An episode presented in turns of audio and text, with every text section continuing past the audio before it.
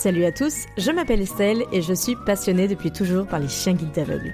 Bénévole pour cette cause à Paris depuis des années et aujourd'hui à Lyon, j'ai lancé le podcast Futur Chien Guide étant persuadée que l'univers des chiens guides d'aveugles mérite d'être mieux connu par tous, afin que chacun puisse y trouver sa place.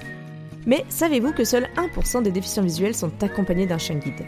Alors pour mieux comprendre par qui et comment ils sont éduqués, mais aussi pour découvrir leur rôle dans le quotidien de leur maître et les bouleversements à leur arrivée, je vous partage deux fois par mois mes échanges avec un invité issu de cet univers, maître de chien guide, bénévole et tant d'autres. Pour en savoir encore plus, n'oubliez pas de vous inscrire à ma newsletter mensuelle pour découvrir les coulisses du podcast, les actualités des chiens guides et bien sûr des nouvelles de mes invités. Quand on découvre l'univers des chiens guides ou d'assistance, ça peut être une véritable révélation. Mais ce n'est pas tout à fait comme cela que ça s'est passé pour Mathilde. Après s'être engagée en tant que famille d'accueil inspirée par sa sœur et sa mère elle-même engagée pour Andigien, elle continue à se chercher professionnellement après une période de pause. C'est à ce moment que l'expérience de famille d'accueil et tout le plaisir qu'elle y a trouvé devient une évidence. Elle veut travailler pour les chiens guides d'aveugles et devenir éducatrice. Mais comment est-elle finalement arrivée au poste d'animalière? C'est ce qu'elle nous raconte tout en nous décrivant les missions qu'il occupe à ce poste au quotidien. Et maintenant, place à l'épisode.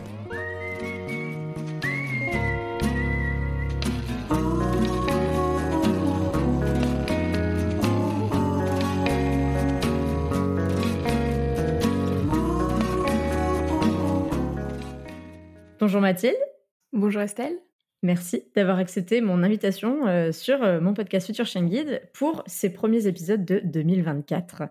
Est-ce que tu pourrais, pour commencer, te présenter rapidement? Oui, alors euh, je m'appelle Mathilde, j'ai 24 ans et actuellement je travaille dans une, école de chien guide où je suis animalière depuis un petit mois. Donc justement, animalière, c'est un peu ce qui m'a attiré dans ton profil que je suis depuis longtemps parce qu'en fait, on va le dire tout de suite, tu as été famille d'accueil et tu viens de rentrer chez les chiens guides et là je me suis dit ah c'est hyper intéressant euh, d'avoir euh, bah, les deux côtés euh, famille d'accueil et puis là en tant que salarié tu vas nous raconter tout ça. Est-ce que tu pourrais avant tout nous donner trois mots pour te décrire toi qu'on apprenne un peu plus sur toi et trois mots pour décrire bah, les chiens qui t'entourent aujourd'hui en tant qu'animalière? Je suis quelqu'un de curieux très adaptable bonne capacité d'adaptation et je suis quelqu'un qui a le goût du challenge. Ah, ça c'est intéressant. Quand tu dis le goût du challenge, c'est parce que tu as fait quand même pas mal de choses dans la vie. On a parlé de ton bénévolat de famille d'accueil. Tu vas revenir tout de suite sur, sur ta petite carrière. Les chiens, tu disais que tu y avais réfléchi. Quels sont les mots pour décrire les chiens qui t'entourent? Ils sont affectueux, ils sont très sensibles et très volontaires. Est-ce que c'est des mots que tu aurais mis avant d'être animalière il y a un mois? En tant que famille d'accueil, tu avais déjà cette vision-là des chiens ou pas? Je pense que j'avais cette vision euh, pour Thalès, donc Thalès qui était le chien que j'avais chez moi, mais pas forcément pour les chiens en général. Et que là, je m'aperçois que c'est ouais, c'est quelque chose qui correspond aux chiens dans l'ensemble, en tout cas aux chiens euh, futurs chiens guides euh, avec lesquels je travaille. Alors justement, ce travail, parle-nous-en un petit peu. On brûle de savoir un peu qu'est-ce que fait un animalier euh, dans une association de chiens guides. Alors toi, tu es du côté du nord, à côté de l'île. Il y en a dans toutes les associations ou presque. C'est quoi ton rôle au quotidien? Alors mon rôle au quotidien, donc moi je travaille euh, dans l'école de Ronc. En fait, il y a, ça s'appelle le centre Paul Corteville, mais il y en a deux. Euh, il y en a un en Normandie et un à Ronc, pas très loin de l'île. Donc moi je travaille dans l'école de Ronc. Et mon rôle, c'est on va dire globalement, de faire en sorte que les chiens soient dans une situation de bien-être et de faciliter le travail des éducateurs et éducatrices. Concrètement, ça consiste bah, à l'entretien des box, du chenil pour qu'ils soient dans des bonnes conditions, euh, ça consiste aussi euh, à faire la détente euh, des chiens, notamment le matin et le soir, on est les premiers et les derniers à les sortir. Et puis faire le lien évidemment avec les éducateurs et éducatrices, ne serait-ce qu'un chien qui a été mal propre dans son box la nuit va pouvoir les prévenir, pouvoir voir comment ça évolue, peut-être adapter la nuit en fonction bah, des besoins du chien. Et puis ensuite, il y a du soutien, on va dire, matériel, c'est nous qui réceptionnons tout le matériel, tous les croquettes, etc. Et qui les distribuons à la fois aux familles d'accueil, mais aussi aux éducateurs et éducatrices quand ils en ont besoin. Euh, et nous, à Ronc, euh, alors je sais pas si c'est comme ça dans toutes les associations, parce que bah, je suis toute nouvelle euh, là-dedans, mais on a aussi un volet entretien des locaux de manière plus générale, tout simplement parce qu'on a une, une agent d'entretien qui a des problèmes de dos, et donc du coup on l'aide dans, son travail pour voilà, lui faciliter un peu la vie. Et donc nous, on brûle de, savoir comment tu es arrivé jusque-là. Comment du jour au lendemain, on se dit, tiens, euh, le poste d'animalière est pour moi? Alors moi, j'étais pas du tout dans ce secteur à la base, mais ça fonctionne, cette phrase fonctionne avec l'ensemble des emplois que j'ai occupés. C'était pas du tout euh, quelque chose vers lequel je me, je me serais tournée. D'autant plus que avant d'avoir Thalès euh, en tant que famille d'accueil, j'ai jamais eu de chien chez moi. Donc c'est vraiment un univers que je connais très peu. Euh, et en fait, donc là, ça faisait deux ans que j'étais au chômage. Je donnais juste des cours de DJing parce que je suis aussi DJ. Dans une école de musique. Et en fait, je commençais à chercher sérieusement du travail depuis quelques mois sans réussir à trouver, jusqu'à ce que j'ai une discussion avec ma petite sœur où je lui parlais un peu de ce qui me plaisait et elle me disait mais ça, si ça te plaît, euh, c'est trop bien, tu peux le faire, faut le faire maintenant, etc. Euh, donc euh, on, parlait de reprendre mes études, qui sont des études d'espagnol. elle me dit ouais, si c'est ça qui te fait vibrer, il faut que tu fasses ça et tout ça. Et en fait, je me suis effondrée en larmes. Je me suis effondrée en larmes et je me suis rendu compte que j'avais besoin que quelqu'un me dise mais fais ce que tu envie de faire et que ce que j'étais en train de faire, en tout cas les emplois auxquels je postulais, c'était pas ce que j'avais envie de faire vraiment. en tout cas pas en ce moment. Et donc du coup, j'avais réfléchi donc effectivement à reprendre mes études d'espagnol, euh, mais j'avais aussi réfléchi à la possibilité de devenir éducatrice canin. En gros, ce que j'avais envie de faire, c'était de reprendre des études, et puis bah voilà, c'était les secteurs qui m'intéressaient et sur lesquels c'était possible de faire quelque chose. Donc du coup, euh, je me suis tournée vers euh, bah, la possibilité de devenir éducatrice canin au sein d'une école de chiens guide d'aveugle, parce que ce qui m'intéresse, c'est pas de le faire en libre comme ça, c'est vraiment de le faire dans ce cadre-là. Et donc du coup, j'ai contacté deux éducateurs, enfin un moniteur et une éducatrice, ceux avec qui j'avais été en lien euh, quand je me suis occupée de Thalès, pour leur demander un peu des conseils, savoir s'il y avait des postes qui étaient ouverts ou qui allaient s'ouvrir à l'école. Et il se trouve que quand j'ai fait mon deuxième appel euh, avec l'éducatrice de Thalès, elle m'a dit écoute, euh, il y a un poste d'animalier qui vient de s'ouvrir. Si tu veux, tu peux postuler. Donc elle m'a envoyé les infos. effectivement, le poste avait été fait sur LinkedIn genre deux heures avant, un truc comme ça. Et je me disais ok, je connais pas le métier d'animalier mais a priori, ça peut m'intéresser et ça peut être une bonne porte d'entrée dans l'école, euh, à la fois pour bah, avoir les informations et avoir des contacts, mais aussi pour moi me rendre compte de qu'est-ce que c'est vraiment le métier d'éducateur ou de moniteur, et est-ce que ça me plaît, et est-ce que j'ai envie de me tourner vers ça. Donc euh, j'ai postulé, et j'ai été prise et donc du coup voilà ça fait euh, ça fait maintenant près d'un mois que je travaille là-bas je fais un remplacement donc euh, je suis assez incertaine sur la suite de manière générale de mon contrat mais euh, mais en tout cas pour l'instant je me régale donc en fait en deux heures de temps de discussion avec ta petite sœur tu t'es rendu compte que bah, toutes les pistes auxquelles tu avais pensé c'était pas forcément tes pistes de cœur on va dire donc tu es repartie forte de cette discussion à te dire bon bah voilà l'espagnol ou les chiens alors que euh, il y a quelques années, tu n'aurais peut-être pas parié sur ces deux pistes-là. ouais, l'espagnol, ça a toujours été quelque chose euh, parce que donc moi j'ai fait une licence d'espagnol. À la base, je voulais être euh, prof en collège et lycée ou enseignante chercheuse à l'université. Et donc j'ai fini ma licence, j'avais 19 ans parce que j'ai pris un peu d'avance. J'avais sauté trois classes à l'école. Quand j'ai terminé ma licence, j'ai eu une opportunité pro à Paris, qui n'avait rien à voir avec mes études évidemment, sinon c'est pas drôle. Et donc du coup, je me suis dit, écoute, t'as 19 ans, t'as un diplôme, euh, s'il y a un moment pour tout plaquer et tenter autre chose, quitte à revenir aux études après, c'est maintenant. Donc euh, j'ai fait ça. Et ensuite, d'opportunité en opportunité, j'ai trouvé d'autres tafs. Et donc j'ai pas repris mes études d'espagnol. Mais ça a toujours été quelque chose qui me trottait dans la tête. Et en fait, euh, les chiens guides, ça commençait à me trotter dans la tête. Et j'avais des amis qui commençaient à me dire Ouais, t'as l'air quand même vachement bien dans ce milieu-là. Tu galères à, trouver du travail. Est-ce qu'il y aurait pas quelque chose à construire de ce côté-là? Donc euh, ça a fait son petit bout de chemin et puis effectivement c'est la discussion avec ma sœur qui m'a permis de me dire euh, mais en fait ouais c'est ça. Enfin en tout cas je sais pas si la discussion m'a permis de me dire c'est ça que je veux faire mais ça m'a permis de me dire c'est pas ça que je veux faire. Euh, et donc du coup bah voilà de, pouvoir ensuite ouvrir des portes et me renseigner par ailleurs. Et hum, tu nous parlais de ton parcours. Nos parcours aussi se croisent sur d'autres univers que les chiens. Puisque quand tu étais à Paris tu travaillais dans le milieu du podcast. Absolument. Donc tu étais euh, chez Acast. Alors euh, pour les auditeurs, moi je parle souvent de Ocha. C'est un hébergeur. C'est la plateforme qui me permet euh, d'être diffusée. C'est-à-dire que je mets le fichier son et les informations, la petite photo, la description sur un seul logiciel en ligne. Et ensuite derrière, bah, les auditeurs le retrouvent bah, sur Spotify, sur Apple Podcast, sur Google Podcast, etc. Toi, tu travaillais pour Acast qui fait à peu près la même chose. Tu faisais quoi chez Acast? Alors chez Acast, euh, j'étais content development manager, donc en gros, euh, je m'occupais du lien avec les podcasteurs et podcasteuses. Acast, c'est un peu plus qu'un hébergeur, c'est euh, effectivement un hébergeur, distributeur, mais c'est aussi un espace de conseil pour les créateurs et créatrices.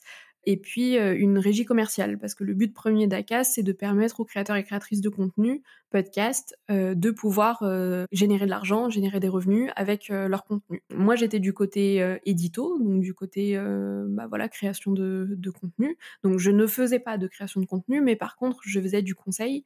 Je, faisais le, comme je disais, le lien avec les podcasteurs et podcasteuses, donc les aider à développer leur contenu, à développer leur audience, surtout qu'au début, euh, quand, euh, quand j'ai commencé à bosser là-bas, euh, le monde du podcast français n'était pas encore très structuré, pas encore complètement développé. Aujourd'hui, je ne saurais pas te dire, mais je pense qu'en tout cas, ça a bien avancé. Et puis de les aider éventuellement à développer leurs revenus si c'était leur souhait.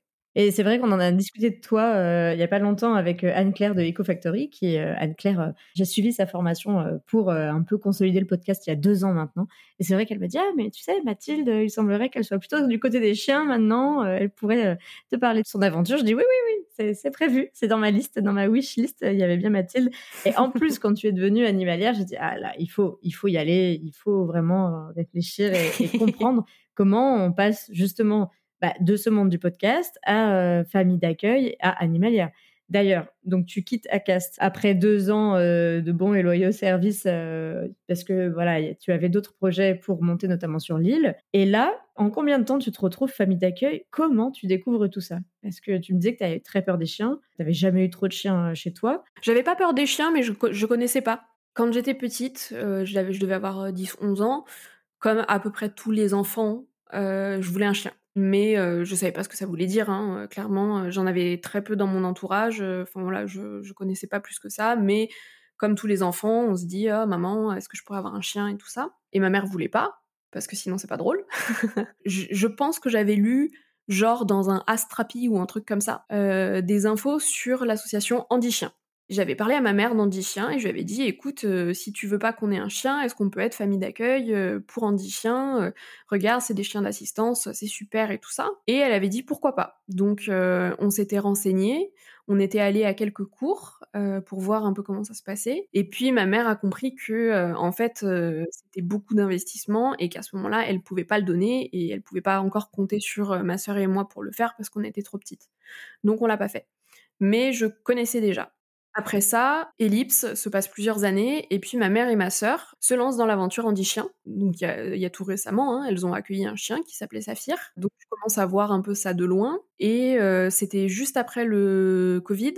Moi, je me renseigne, donc j'étais encore à Paris, je me renseigne auprès de euh, l'école de chien guide d'aveugle de Paris, qui en plus se trouvait euh, dans l'arrondissement dans lequel je vivais. Donc je me dis bon bah voilà je vais les contacter, on va voir. J'avais un petit appartement évidemment, mais je voulais me renseigner. Et comme il y avait eu le Covid, bah il n'y avait pas de visite de l'école. C'était la période où on savait pas trop comment comment ça allait se passer, etc. Donc j'ai pas eu trop de nouvelles. Et quand je suis arrivée sur l'île, j'ai trouvé un super appart qui fait 70 mètres carrés dans lequel je vivais seule, sachant qu'à Paris, j'étais dans 40 mètres carrés et on était à deux. Euh, donc je me suis dit, cet appart est super, je suis trop contente, euh, mais je vais me sentir un peu seule ici. Pourquoi pas tenter euh, l'aventure famille d'accueil? Et s'ils me prennent pas, je prendrai un chat. En gros, c'est un peu ce que je me suis dit. Et donc du coup, j'ai contacté Andy Chien et j'ai contacté les écoles de chiens guides qui m'ont... Donc Andy Chien m'a pas répondu, me semble-t-il. par contre, les chiens guides, oui. Et donc, je suis allée faire une première après-midi voir une, une séance d'éducation et puis faire un peu la visite, qu'on m'explique comment ça se passe, etc. Sachant que du coup, je connaissais un petit peu parce que je connaissais le fonctionnement d'Andy Chien, donc c'est pas du tout le même, mais il y a des similarités. Donc voilà, j'ai fait cette visite-là, j'ai été mise sur liste d'attente, et puis quelques mois après, on m'a contacté pour me dire, écoute, on a un chiot, est-ce que tu veux, enfin, est-ce que c'est toujours ok pour toi? Et c'est là que l'aventure a commencé. De ton côté, tu avais déjà suivi l'aventure Andy Chien par ta mère et ta sœur, et c'est ce qu'on a vu au, début sur ton compte Instagram, qu'on peut donner, hein, mathilde.trg. On a vu justement ce chiot Andy Chien, pour commencer. Ça a été le premier chien un petit peu qui est apparu sur ton compte, si je me trompe pas. Ouais, très certainement. Très certainement parce que euh, elles l'ont eu quelques mois avant que moi j'étalisse. Euh, donc j'ai suivi ça de loin hein, parce qu'elle, elle vit dans le sud de la France, euh, voilà. Mais j'ai pu voir un peu comment ça se passait pour elle. Elles m'ont raconté. Et ce qui ressortait beaucoup, c'était le besoin de disponibilité. Déjà parce que elles, elles étaient deux à s'occuper du chien, en tout cas au début. Bon, ma mère avait une maison, ce qui simplifiait les choses parce qu'elle avait un petit jardin aussi. Euh, mais voilà, quand j'ai compris qu'il fallait être vraiment disponible et je voulais m'investir correctement, j'ai profité du fait que j'étais au chômage en me disant voilà, on ne sait pas ce qui va se passer les prochains mois, mais en attendant, je suis au chômage, donc j'ai le temps de m'investir et de m'occuper de ce chien. Euh, j'avais pas mal d'obstacles parce que donc moi j'étais en appartement, j'avais pas de voiture et l'école de chien guide de Ronc, euh, elle est à euh, 25 minutes en voiture de chez moi et euh, une heure et demie en transport. Donc c'était difficile pour me rendre au cours d'obéissance, etc. C'était compliqué. Donc euh, j'avais pas mal de, bâtons dans les roues, on va dire. Euh, mais j'ai voulu le faire quand même. Et euh, ça a d'ailleurs été un petit sujet de discorde avec ma mère, parce qu'en fait, elle, elle avait Saphir, qui Saphir petit, c'était une tornade. il, était, il était assez compliqué, c'était son premier chien aussi. Et du coup, en fait, elle était inquiète euh, du fait que euh, moi, ce soit trop pour moi, bah, en étant seule, en n'ayant pas de voiture, euh, en n'ayant pas de jardin, etc. Et plusieurs fois, elle m'a dit des choses qui me décourageaient un petit peu, et j'ai fini par lui dire, écoute, arrête de me décourager dans mon projet, tu sais pas comment ça va se passer, laisse-moi le faire. Et elle a fini par comprendre que effectivement, euh, elle projetait des craintes sur moi, euh, mais qu'elle savait pas ce que ça donnerait et qu'au final j'avais envie de faire ce projet, donc autant le faire. Et enfin, c'est quelque chose qu'elle a reconnu euh, ensuite. Hein, C'était pas du tout malveillant de sa part ou quoi que ce soit. Mais en tout cas, voilà, ça a été un petit sujet d'inquiétude plus pour elle que pour moi. Tu sais, c'est un peu. moi, je l'ai raconté dans l'épisode 50. où je me raconte. Et c'est un peu pareil du fait que moi j'ai souhaité être famille d'accueil très jeune et que mes parents m'ont dit bah non, pareil, on était trois, on avait plein d'activités, et euh, mes parents, déjà, l'école était trop loin. Euh, maintenant que je suis revenue dans la région lyonnaise, on s'est mis plus proche de l'école, personnellement. Mais c'est vrai que c'était un peu loin. Et puis, euh, bah, il m'avait dit, grandis, grandis, et tu verras. Et c'est vrai que tu as dû voir l'engagement que ça nécessitait pour ta maman et pour ta sœur. Et c'est un vrai challenge, mais ça fait partie des trois mots que tu m'as dit en introduction. le fait que tu aimes être challengé. Et je pense que c'est quelque chose aussi que tu voulais relever dans cette période de de chômage, euh, d'inactivité ou du moins de, je dirais pas de vide, mais en tout cas de, pause, euh, qui est assez, pas inattendue, mais assez exceptionnelle dans une carrière. comme tu le disais, autant en profiter pour s'engager. Absolument. Et en fait, quand j'étais à la fac, j'étais dans les associations étudiantes, mais très très investie en tant que bénévole à la fois, euh, membre de plusieurs bureaux, et puis j'étais élue dans mon université et même élue au niveau national. Donc je faisais beaucoup de choses euh, associatives euh, autour de mes études, et j'avais beaucoup aimé faire ça, et j'avais envie de continuer à m'investir dans une asso. je suis assez sensibilisée au handicap aussi depuis petite, donc du coup, voilà, ça, ça, me permettait de garder effectivement une activité, de garder un lien euh, enfin voilà, ça permet quand même des rencontres sociales, des choses comme ça. puis d'apprendre beaucoup, de tester quelque chose de nouveau, de m'investir euh, et puis d'être utile, euh, de me sentir utile parce qu'effectivement, quand on est au chômage et qu'on est seul chez soi, on peut vite avoir l'impression de servir à rien et, déprimer un peu quoi. Surtout que je suis bien sujette facilement à la déprime. Donc voilà, l'idée c'était c'était de faire quelque chose, faire quelque chose d'utile et puis de tenter une nouvelle aventure et de voir hein, tout simplement.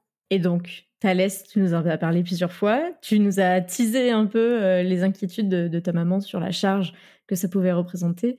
Comment ça s'est passé? Dis-nous tout. Donc, euh, tu es allé chercher ce petit chiot. Quel âge avait Thalès? À quoi il ressemblait euh, à l'époque? Dis-nous tout. Alors, je suis allée chercher Thalès avec une amie qui avait une voiture, avec ma petite sœur et avec Saphir. ma petite sœur était venue avec Saphir à la maison à cette période-là. Euh, et donc du coup, on est allé chercher Thalès avec Saphir. Euh, Thalès avait euh, deux mois moins un jour. Il a eu deux mois le, lendemain du jour où je l'ai récupéré. Et j'étais flippée qu'il pisse dans la voiture de ma pote. C'était vraiment parce qu'en plus on a mis un peu longtemps à rentrer. Donc euh, ma première crainte c'était ça. Puis euh, alors oui déjà euh, à l'école c'était bien parce que en fait je suis arrivée sur la fin. Donc c'était le dernier qui restait. Et du coup on a pu le détendre avec Saphir dans un petit parc prévu à cet effet. Donc leur permettre une rencontre la plus sereine possible. Parce que comme je disais Saphir était une tornade. Là à ce moment-là il était encore petit.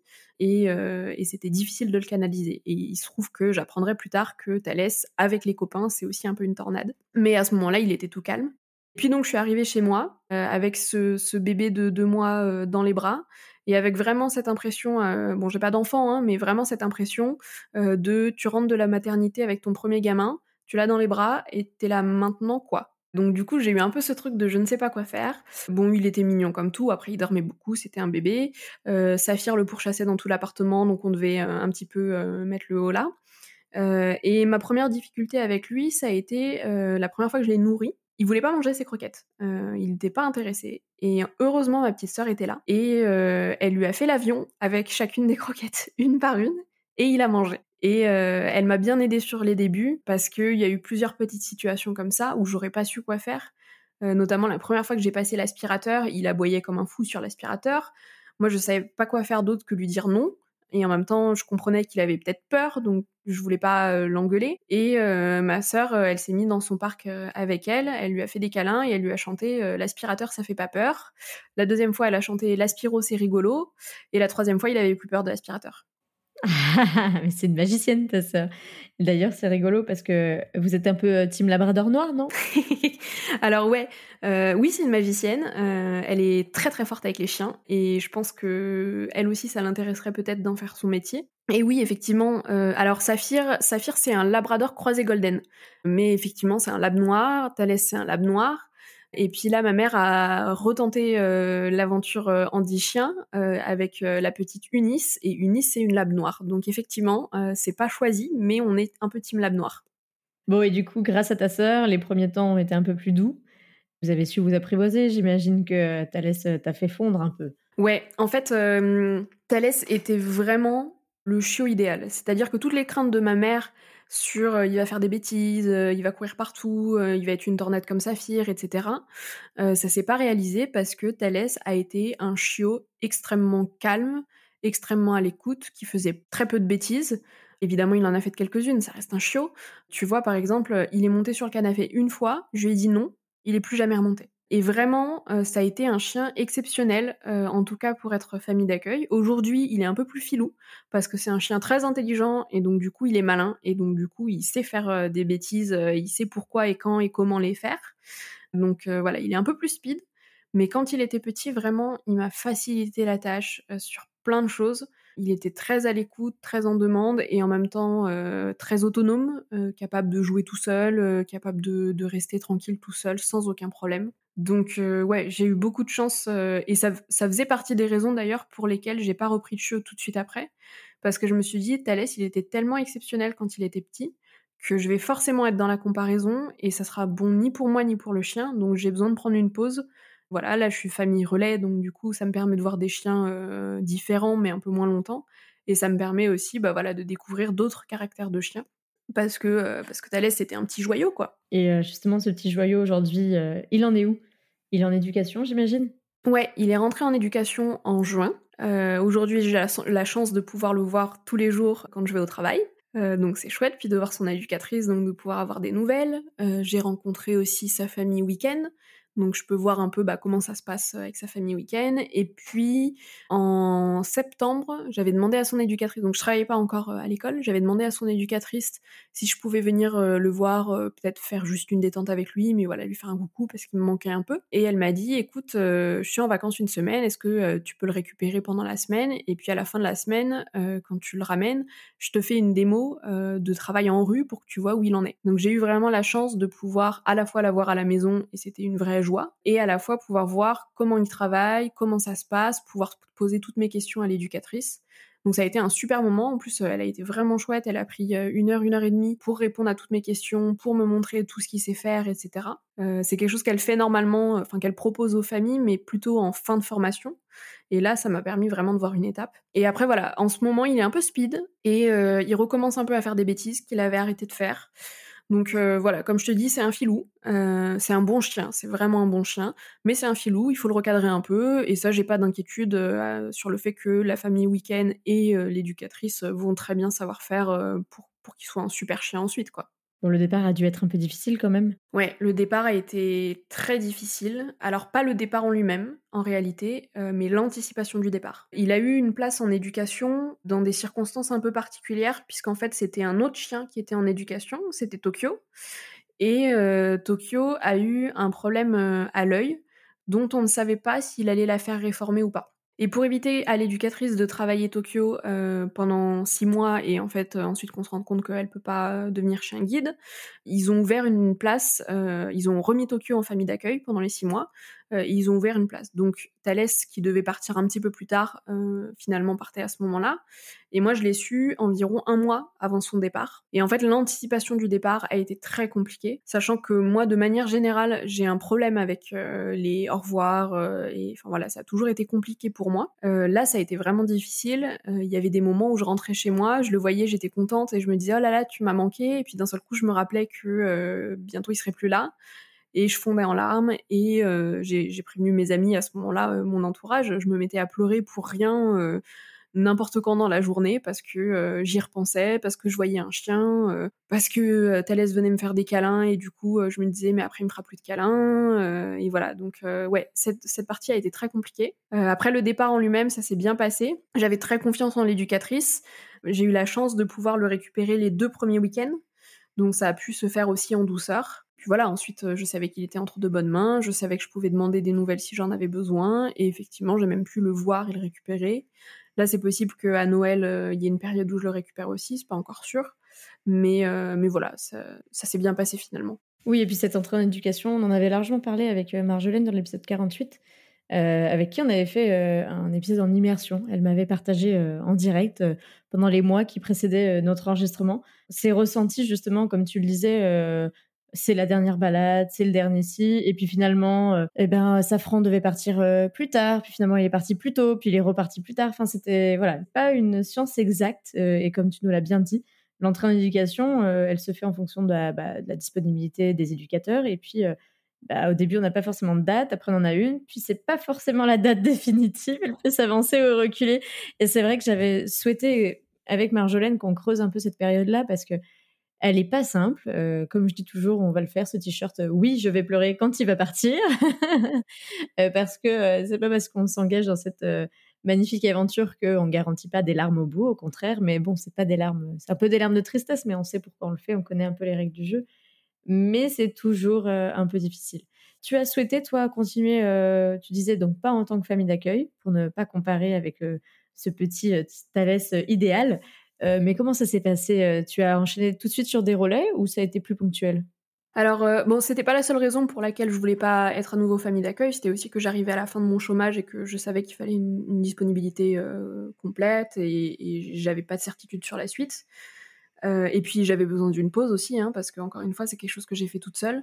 ça a été parfois très difficile, même si j'en parle avec beaucoup de, de positifs aujourd'hui. Il y a eu des moments très difficiles j'avais besoin de pouvoir euh, sortir le soir euh, sans me dire euh, putain mais il faut que je rentre vite il y a le chien et d'ailleurs je me le disais encore quelques fois puis ensuite je me rappelais qu'il y avait plus le chien. Mais voilà ça a été pour plusieurs raisons. Par contre effectivement j'ai été assez vite famille relais moi, j'avais prévenu le moniteur qui me suivait que je voulais pas tout de suite être famille d'accueil à nouveau, mais par contre qu'il n'y avait pas de souci pour être famille relais. Et il se trouve que assez peu de temps après les deux week-ends où je l'ai eu à nouveau, il y a Tatou qui avait besoin d'une famille relais pendant quelques temps. Et il se trouve que Tatou, c'était un grand copain de Thalès, que je le connaissais bien, que je connaissais bien la famille aussi. On avait déjà fait des balades ensemble, même en dehors de l'école et tout ça, parce que voilà, on s'appréciait. et donc du coup, j'ai eu Tatou peut-être un week-end ou un peu plus, euh, mais juste le week-end qui a suivi euh, le dernier week-end de Thalès. Euh, et en fait, ça m'a permis vraiment de faire une transition en douceur parce que voilà, de passer de bah, plus, enfin, l'avoir plus que les week-ends, puis ensuite avoir un autre chien les week-ends, et puis ensuite, bah, parfois plus rien. Donc ouais, ça a été assez idéal et, assez rapide effectivement. Oui, alors Tatou, c'était un labrador noir? C'était un labrador noir, oui. bon bah tu vois, j'ai posé la question sans le savoir. Team labrador noir. Bon, je pense que c'est pas immuable, hein, mais là tu travailles avec tous aujourd'hui à l'école.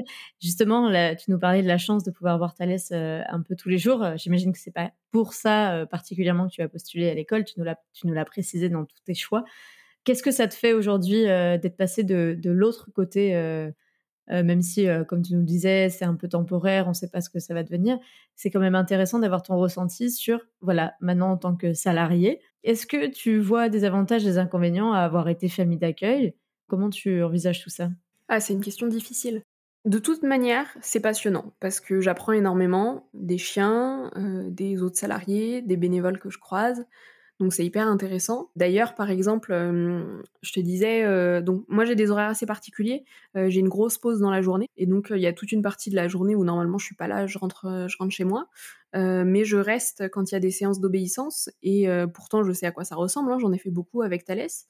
Mais là c'est intéressant de bah, regarder un peu comment les éducateurs les moniteurs les mènent, puis ensuite pouvoir débriefer avec eux et elles, pouvoir leur poser des questions, pouvoir euh, bah, peut-être mieux voir depuis l'extérieur aussi comment se comportent les familles, comment se comportent les chiens. Et puis avoir, euh, c'est marrant parce que euh, j'ai discuté avec un, éducateur il y a pas très longtemps qui se souvenait de moi en tant que famille d'accueil pendant les, séances d'OB et qui m'a fait un retour en fait sur la manière dont je travaillais et tout ça et sur la manière dont on se comportait, t'as laissé moi pendant ces séances. C'est hyper intéressant en fait d'avoir d'avoir cet œil-là, ce regard-là sur, sur tout ça. Après, je pense que j'ai encore beaucoup à apprendre, mais c'est chouette aussi ouais, de voir comment les choses s'organisent. le travail d'animalier, c'est un travail qui est très dur et qui est assez ingrat, mais qui rend humble aussi et qui permet de bah voilà, mieux comprendre les chiens. On est censé tous les connaître et les connaître très bien, savoir lesquels on peut sortir en laisse, lesquels on peut pas sortir en laisse, enfin lesquels on peut sortir sans laisse. Euh, savoir lesquels sont euh, coprophages, lesquels euh, s'entendent bien les uns avec les autres, qu'on peut sortir ensemble ou pas, lesquels sont suivis par quel moniteur, quel éducateur pour pouvoir faire les retours, etc. Donc il y a beaucoup, beaucoup à savoir. Euh, c'est assez difficile, mais ouais, ça permet de, voir aussi la finalité. Euh, bah voilà, il y en a qui passent leur CAG. Est-ce que euh, ça s'est bien passé? Leur certificat d'aptitude à guider. Ouais, c'est ça, c'est leur, diplôme. c'est leur diplôme. Et puis, bah, il y en a qui le réussissent pas. Donc, pourquoi ils l'ont pas réussi Les retours des éducateurs, etc. C'est hyper intéressant et c'est très complémentaire de ce que j'ai appris en tant que famille d'accueil. Par contre, c'est certain que je n'aurais jamais pu travailler là si j'avais pas été famille d'accueil. Euh, ne serait-ce parce que, je, bah, encore une fois, je connaissais pas du tout les chiens et que là, euh, faut pas en avoir peur. On n'a pas des chiens méchants, mais on a des chiens qui sont impressionnants, euh, notamment les bergers allemands, qui sont déjà des chiens impressionnants de base, mais en plus, comme c'est des chiens qui sont très sensibles et qui ont du mal à gérer leurs émotions, c'est les premiers à aboyer, à pleurer, à s'agiter, etc. et ça m'est arrivé moi même dans mes premiers jours de me dire oula euh, celui-ci je me sens peut-être pas trop de le sortir. Et puis ensuite de me dire écoute tu veux devenir éducatrice donc tu vas y aller en fait et tu vas voir euh, comment ça se passe. Et encore une fois c'est que des chiens gentils. Euh, il n'y a jamais aucun problème avec les chiens qu'on récupère. Mais voilà c'est clair que j'aurais pas pu faire ça si j'avais pas connu les chiens un peu avant. Oui c'est pas un métier dans lequel on arrive sans avoir un quotidien avec un chien peut-être. Ouais ouais ouais je pense que enfin je sais pas après, enfin voilà, tous les cas sont particuliers, mais euh, en tout cas moi c'est quelque chose que j'aurais pas été capable de faire avant d'avoir Thalès. Et le fait d'avoir été famille d'accueil, est-ce que tu penses que euh, tu agis différemment sur certains points euh, en te projetant à la place des familles d'accueil que tu croises? Je sais qu'on s'est eu hier soir au téléphone, par exemple, pour préparer l'enregistrement. Tu, tu remettais au compte-goutte euh, les, chiens euh, pour le départ. Euh, aujourd'hui, on est férié, du coup, pour le départ en famille pour un ou deux jours. Tu as peut-être un sentiment un peu différent, un peu particulier par rapport à ce que tu as vécu toi, non? Je pense que j'essaye particulièrement d'être rassurante et à l'écoute, surtout pour les familles qui ont un chien pour la première fois, soit parce que c'est un chien qu'ils connaissent pas, ils ont déjà eu d'autres chiens, soit parce qu'ils ont jamais eu de chien avant. donc d'être et puis d'être un peu compatissante quand ils galèrent avec les chiens. Et puis c'est très important pour moi, notamment, enfin quand ils viennent les chercher, ils nous demandent un peu comment s'est passée la semaine, etc. Ça j'ai pas toujours les infos, mais quand ils viennent les ramener, c'est très important pour moi de prendre un temps avec les familles pour leur demander comment ça s'est passé, c'est plus pour les familles que pour les chiens que je fais ça parce que je sais que généralement ça se passe bien et qu'il euh, y a peu de points à faire remonter aux éducateurs. Mais pour les familles, je trouve ça important qu'elles se sentent euh, écoutées et puis bah, peut-être que si elles ont des difficultés, qu'elles se sentent d'en parler et euh, bah, si possible de trouver ensemble une solution ou en tout cas de les rassurer sur le fait qu'elles font bien leur travail et qu'on les remercie vraiment pour ça. Oui, d'instaurer un climat de confiance en tant qu'animalière qui pas juste récupérer le chien, donner des chiens et des croquettes quoi. Ouais, c'est ça, exactement. Et ça, je pense que bah, tu le fais euh, peut-être sans t'en apercevoir parce que tu as été à la place de ces familles-là. oui, oui, oui, je pense que c'est, je pense que c'est le fait d'avoir été à cette place. Et puis, euh, bah, comme je te disais, j'ai fait beaucoup, beaucoup d'associatives, donc je sais aussi que le bénévolat, euh, ça fonctionne bah, de manière bénévole, donc on récupère pas de l'argent. Mais par contre, ce qu'on peut récupérer, c'est de la reconnaissance, et c'est très important pour garder des bénévoles de faire en sorte qu'ils aient de la reconnaissance et, et qu'ils le sentent. C'est aussi important pour moi d'avoir ce volet-là. Et justement, je me demandais s'il y avait quelque chose que tu avais appris ou découvert dans toute cette aventure auprès des chiens guides, euh, que ce soit en tant que famille d'accueil jusqu'à aujourd'hui euh, animalière, Est-ce qu'il y a quelque chose que tu retiendrais que tu n'avais pas du tout envisagé avant de faire ce bout de chemin avec les chiens guides J'ai tout appris. J'ai tout appris, franchement. tu l'as certainement vu, j'avais fait une vidéo pour le départ de Thalès où il y a beaucoup de larmes. Thalès m'a tout appris. Déjà d'être euh, responsable d'un autre être vivant, c'est quelque chose qui chamboule complètement son monde. Et, et, cet autre être vivant, surtout quand il était tout petit, c'est devenu ma priorité numéro un. Donc je faisais un peu tout en fonction de, de lui. Après, évidemment, euh, quand il a grandi, j'ai pu commencer à le laisser un peu seul, etc. Mais c'était quand même euh, un niveau de priorité élevé.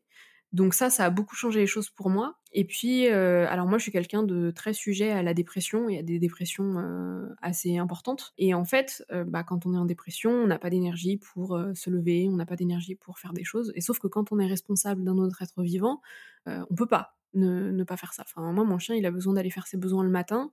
que je sois en dépression ou pas, il faut qu'il sorte. Donc du coup, euh, ça m'a poussé bah, à me lever le matin, tout simplement, euh, et à structurer mes journées. C'est pareil quand on est au chômage et qu'on est un peu dans la déprime et qu'on cherche pas trop forcément encore de travail parce qu'on a du temps, on a tendance à, enfin moi en tout cas, j'aurais pu avoir tendance à me laisser un peu aller, euh, pas faire grand chose, regarder des séries et puis voilà, ce que j'ai fait aussi, bien, bien évidemment. Mais avec un chien, on peut pas faire que ça. Donc j'ai appris ça déjà. Et puis j'ai appris beaucoup sur la relation à l'autre. Euh, Thalès, c'est un chien qui aimait beaucoup les humains. Et donc, du coup, j'ai rencontré beaucoup de gens grâce à lui et des gens avec qui je suis encore euh, en relation. Mais quand je dis des gens, c'est pas forcément que les gens de l'école, quoi. C'est. Euh, il y a des voisins maintenant qui me saluent et on est super contents de se voir. Il y a des voisins chez qui je vais quasiment tous les jours parce que maintenant on a une relation d'amitié hyper forte grâce à grâce à Thalès. J'ai même repris contact avec mon ancien prof de maths de sixième qui avait complètement changé ma vie à l'époque grâce à Thalès. Euh, donc ouais, ça m'a appris énormément. Moi, je me suis fait tatouer pour euh, mon chien pour euh, justement, alors évidemment pour lui, mais pas que, pour euh, me souvenir en fait de tout ce qu'il m'avait appris. Au départ, je me disais ouais, un tatouage de chien, c'est un peu, enfin, je crois que j'avais un peu peur de me faire juger surtout sur ah là là, la meuf, elle a fait un tatouage pour son chien, et en plus c'est même pas le sien. donc donc je pense que j'avais un peu peur de ça, et toujours maintenant quand je le montre, je me dis ouais, je sais pas trop si la personne en face elle va être réceptive à ça ou pas. Mais en fait, ouais, j'avais besoin d'avoir une trace pour me souvenir de tout ce qui m'avait appris. Et ce qui m'a appris c'est tout quoi. C'est euh, s'émerveiller pour le moins de petits trucs euh, c'est euh, avoir une vie simple être dans l'instant présent euh, pas être jugé être aimé même enfin même si on est en pyjama crade bah il y a un chien qui vient nous faire des câlins moi au, au, début il y avait des périodes qui étaient un peu compliquées bah quand je pleurais il venait se mettre à côté de moi et il pleurait littéralement avec moi. Et en fait ça ça a tout changé pour moi quoi ça fait un grand chamboulement dans la vie euh, selon le rythme, selon, enfin même, tu, rajoutes une sphère sociale tout entière. Et c'est vrai que je regardais là le premier post que tu avais fait avec euh, avec Thalès et bon, j'avais commenté en te disant euh, bienvenue à Thalès et bienvenue à toi dans l'aventure et dans le monde des chaînes guides. Et en fait, bah, tu as fait plus qu'un petit pas de famille d'accueil, qui est déjà un gros pas en termes d'engagement, hein, tu l'as dit. Mais derrière, bah, tu, tu as transformé l'essai pour l'instant en, devenant animalière et en en faisant ton quotidien en fait. Et c'est assez fort parce qu'au final, ce que j'ai remarqué euh, avec les différents, on va dire, acteurs du, monde du chien guide, ceux qui sont salariés aujourd'hui, certains aussi euh, avaient comme toi une expérience de famille d'accueil ou l'ont eu dans leur entourage, euh, comme quoi on vient pas forcément dans ces associations-là par la porte, en tout cas, du handicap ou du monde canin, mais aussi par l'engagement bénévole et par bah, le geste que ça représente et les, les conséquences de, de, remettre plus de chiens guides à, des déficients visuels qui, qui, le souhaitent. Quoi. Absolument, oui. Je vois que le temps tourne. tu me permets de me diriger vers les questions de fin de ce podcast, les questions un peu signature. Je demande toujours à mes invités le moment où ils ont été bluffés par leur chien et qui reste un souvenir marquant. Est-ce que du côté de Thalès, il y en a un qui te reste en tête? C'est dur parce qu'il m'a bluffé un paquet de fois. Hein. Il y a peut-être eu la première fois où je l'ai lâché, parce qu'évidemment, j'étais flippée comme jamais de le lâcher. J'étais là, mais s'il s'en va, mais qu'est-ce que je fais? Comment je, je préviens l'éducateur? Donc peut-être la première fois que je l'ai lâché, mais je pense que là, pour le coup, c'est plus égocentré. Je crois que j'ai plus été bluffée par moi d'avoir le courage de faire ça que par lui qui, qui me suivait. Mais c'était un chiot, donc en fait, aujourd'hui, je sais qu'il m'aurait suivi de toute manière. Mais non, je pense que la fois où il m'a bluffé, c'est peut-être justement quand on est allé... Euh, euh, faire la démonstration avec l'éducatrice là, et que j'ai vu ce que euh, en euh, bah, trois mois du coup, en trois mois il avait appris et qu'il était déjà capable de faire. Et je me suis dit, ah waouh, c'est ça les chiens guides en fait.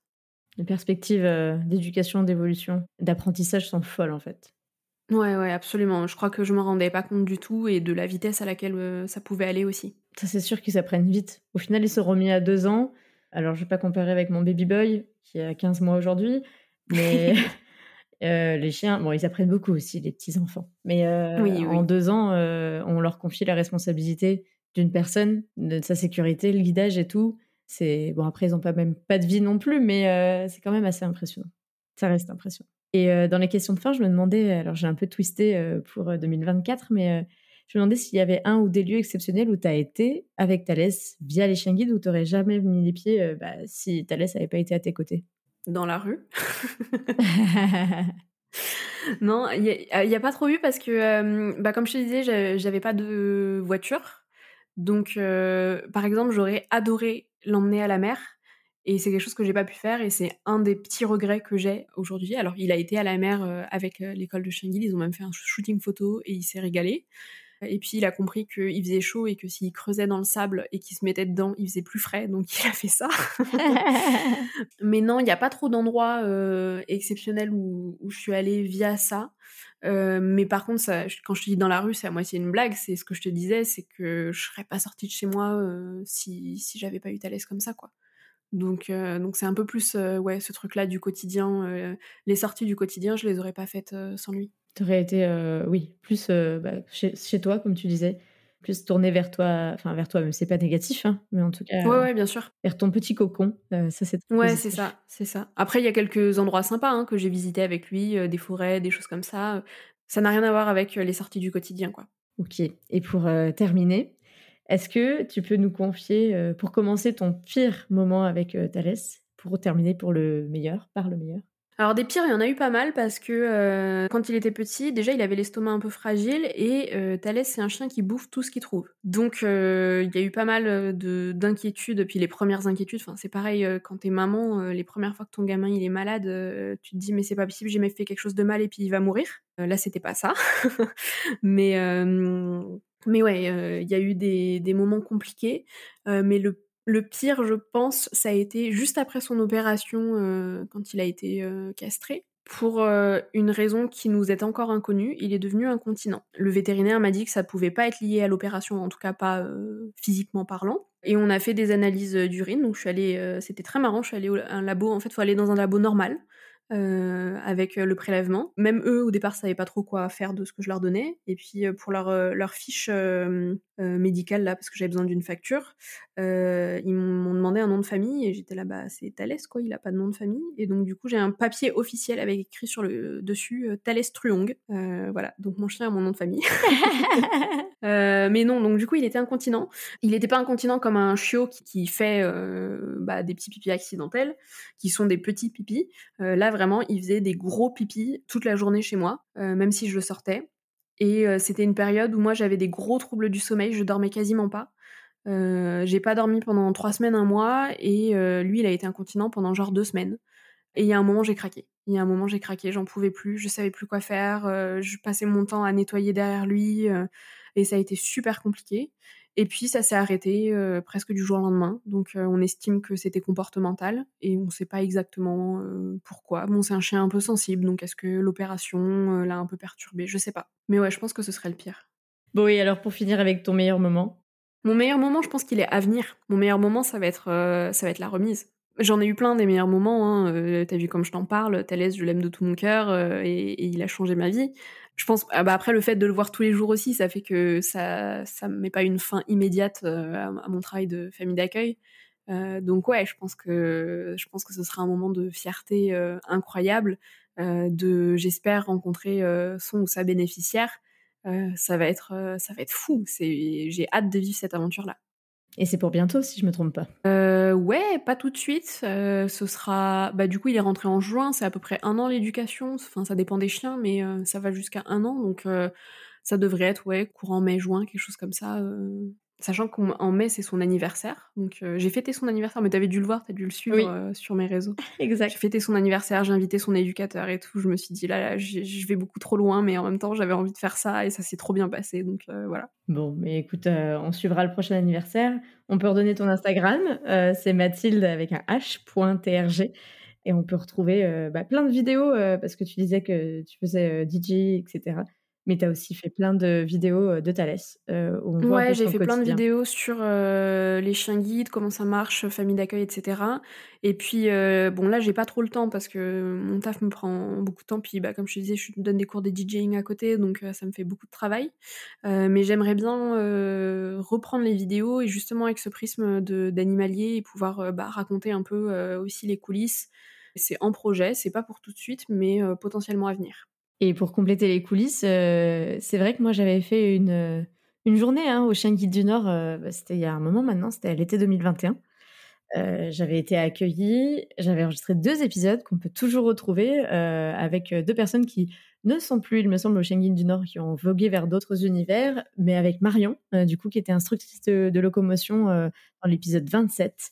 Et dans la foulée, on avait enregistré avec Audrey, qui était éducatrice de Chien Guide mais pas que, dans l'épisode 31. Voilà, donc euh, pour compléter euh, l'immersion dans euh, l'école des chiens guides du Nord, on peut quand même aller réécouter ces deux, ces deux épisodes-là.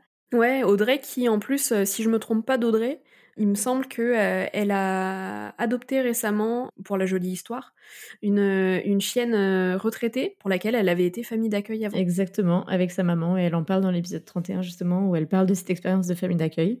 On l'a enregistré à l'été 2021, donc euh, entre-temps, elle a, adopté, comme tu le dis, euh, cette chaîne retraitée. Mais oui, oui, c'est vrai que la boucle est bouclée. Euh, qui sait, Thalès, un jour deviendra ton chien quand il aura bien servi.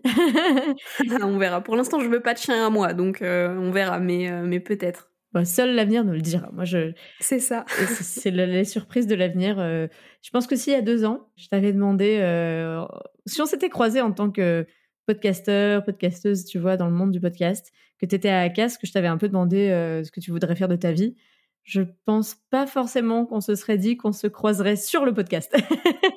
c'est clair, c'est clair, absolument. Je pense pas qu'on aurait imaginé que je puisse t'avoir à mon micro pour parler de chien guide d'aveugle et encore moins que tu sois salarié euh, pour les chiens guides du Nord. Comme quoi la vie est pleine de surprises et, euh, et c'est ça que je souhaite montrer aussi par tous ces épisodes, c'est que on y arrive, on peut y arriver par euh, vraiment des biais très différents. Euh, et puis l'objectif qu'on a tous, c'est qu'il y ait tous plus de chiens guides, puisqu'il y a quand même euh, toujours plus de demandes, et faire un petit bout de chemin, plus, plus ou moins long, comme on l'a vu avec, que ce soit avec Audrey ou Marion dont on parlait juste avant, ou toi, qui ne l'envisageait même pas. Bah, écoute, je pense qu'on peut retenir que les chiens guides peuvent arriver dans notre vie sans crier gare. Absolument, et venir tout bouleverser. Eh bien écoute, sur euh, ces bonnes paroles, euh, merci Mathilde euh, d'avoir raconté tout ça. Franchement, j'avais hâte que tu nous racontes tes différentes casquettes que, enfin voilà, on se connaît de différents univers, et puis que tu nous racontes voilà ce nouveau quotidien d'animalière qui bah fera ce que ça fera en fonction de, des perspectives que tu as au sein de l'association, et on n'hésitera pas à suivre en tout cas, je mettrai quelques infos. et puis, on suit toujours ton Instagram. Tu nous raconteras tout ça peut-être très bientôt en vidéo. J'espère, ouais, avec plaisir. Merci beaucoup à toi pour ton invitation, je suis très honorée. Et merci pour ton travail aussi, parce que bah, je fais partie des gens qui savent à quel point la communication sur ce sujet est importante. Donc merci beaucoup à toi pour la tenue de ce podcast. Merci Mathilde et à bientôt. À bientôt. Et voilà, c'est la fin de cet épisode. J'espère qu'il vous aura permis d'en apprendre plus sur le métier central d'animalier dans le fonctionnement des écoles de chien guide. Depuis, Mathilde a continué son chemin et vient de réintégrer il y a quelques jours l'école du Nord en tant que monitrice. Si vous avez apprécié cet épisode où Mathilde aborde les dessous des métiers peu connus du côté des chiens guides, je vous conseille d'écouter l'épisode 27 avec Marion qui explique ses missions et son rôle en tant qu'éducatrice de locomotion. De mon côté, je vous dis à bientôt pour le prochain épisode sur l'univers méconnu des chiens guides d'aveugles. Psst, toi aussi, tu as envie de lancer ton podcast? C'est en effet ce que m'ont confié certains auditeurs de futurs chiens guides comme toi. Mais par où commencer? Comment passer à l'action à partir de ton idée Comment enregistrer Et avec quel matériel Mais surtout, comment faire pour qu'il soit disponible partout, comme mon podcast toutes tes réponses sont dans la formation de mes amies podcasteuses Solène de Friendship et Florence d'Avant j'étais prof. Pour lancer ton podcast en 30 jours ou plus, il y a 30 leçons vidéo et 30 exercices à appliquer à ton idée. Et pour ne pas le faire en solitaire, leur accompagnement Podcastons Ensemble te permettra d'échanger chaque mois en visio avec d'autres podcasteurs comme toi pour t'entraider et te motiver. Et crois-moi, je ne serais jamais arrivé jusqu'ici sans l'échange avec d'autres. J'ai d'ailleurs négocié un tarif d'amis rien que pour toi. Tu auras 5% d'office sur la formation avec mon code Estelle5. Toutes les infos sont disponibles sur formationpodcast.podia.com. J'ai hâte d'écouter ton premier épisode très bientôt.